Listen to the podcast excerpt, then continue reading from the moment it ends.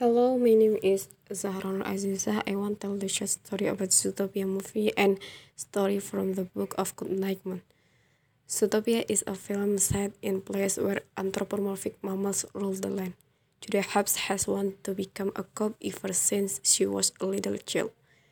Everyone, including her parents, tell Judy she's delusional. Her dreams are too big that bunnies cannot be cops.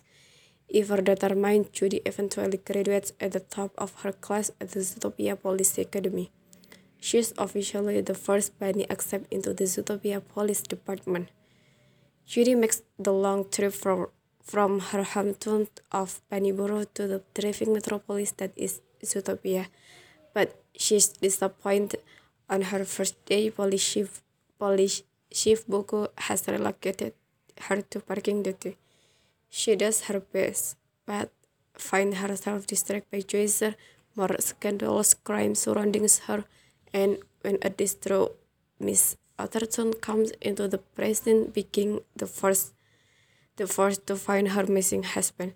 Judy volunteers for the job, much to the chagrin of Chief Bogo. This sets Judy on a dangerous path while making unexpected friends and enemies along the way to finally becoming the hero she always knew she could be. And short story from the book of Goodnight Moon is Goodnight Moon was written by Margaret Wise Brown and illustrated by Clement Hurd. It is a classic children's bedtime story written about a rabbit's routine before he goes to bed. Before his bedtime, the rabbit goes around the room and notices items within a sight and says goodnight to all of them.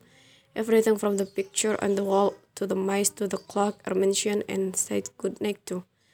As the story continues, the rabbit gets more and more tired before, before finally saying good night noise everywhere, just as he falls asleep.